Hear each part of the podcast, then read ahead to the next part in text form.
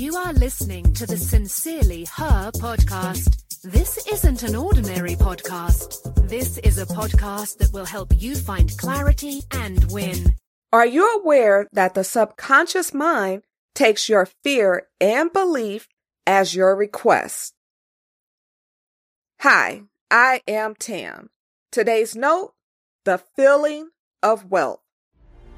Quote If you are full of fear about the future, you are also writing a blank check and attracting negative conditions to you.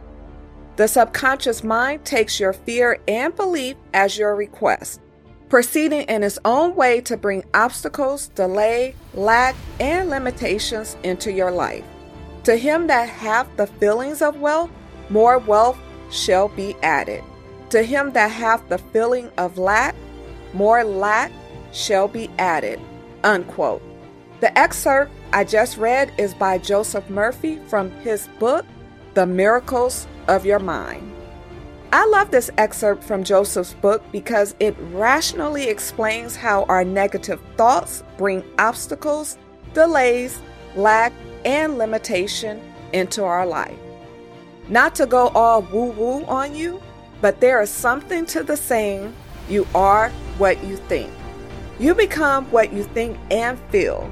So, if you're feeling lack, there is no better time than now to impress the subconscious mind with the ideal and feeling of wealth.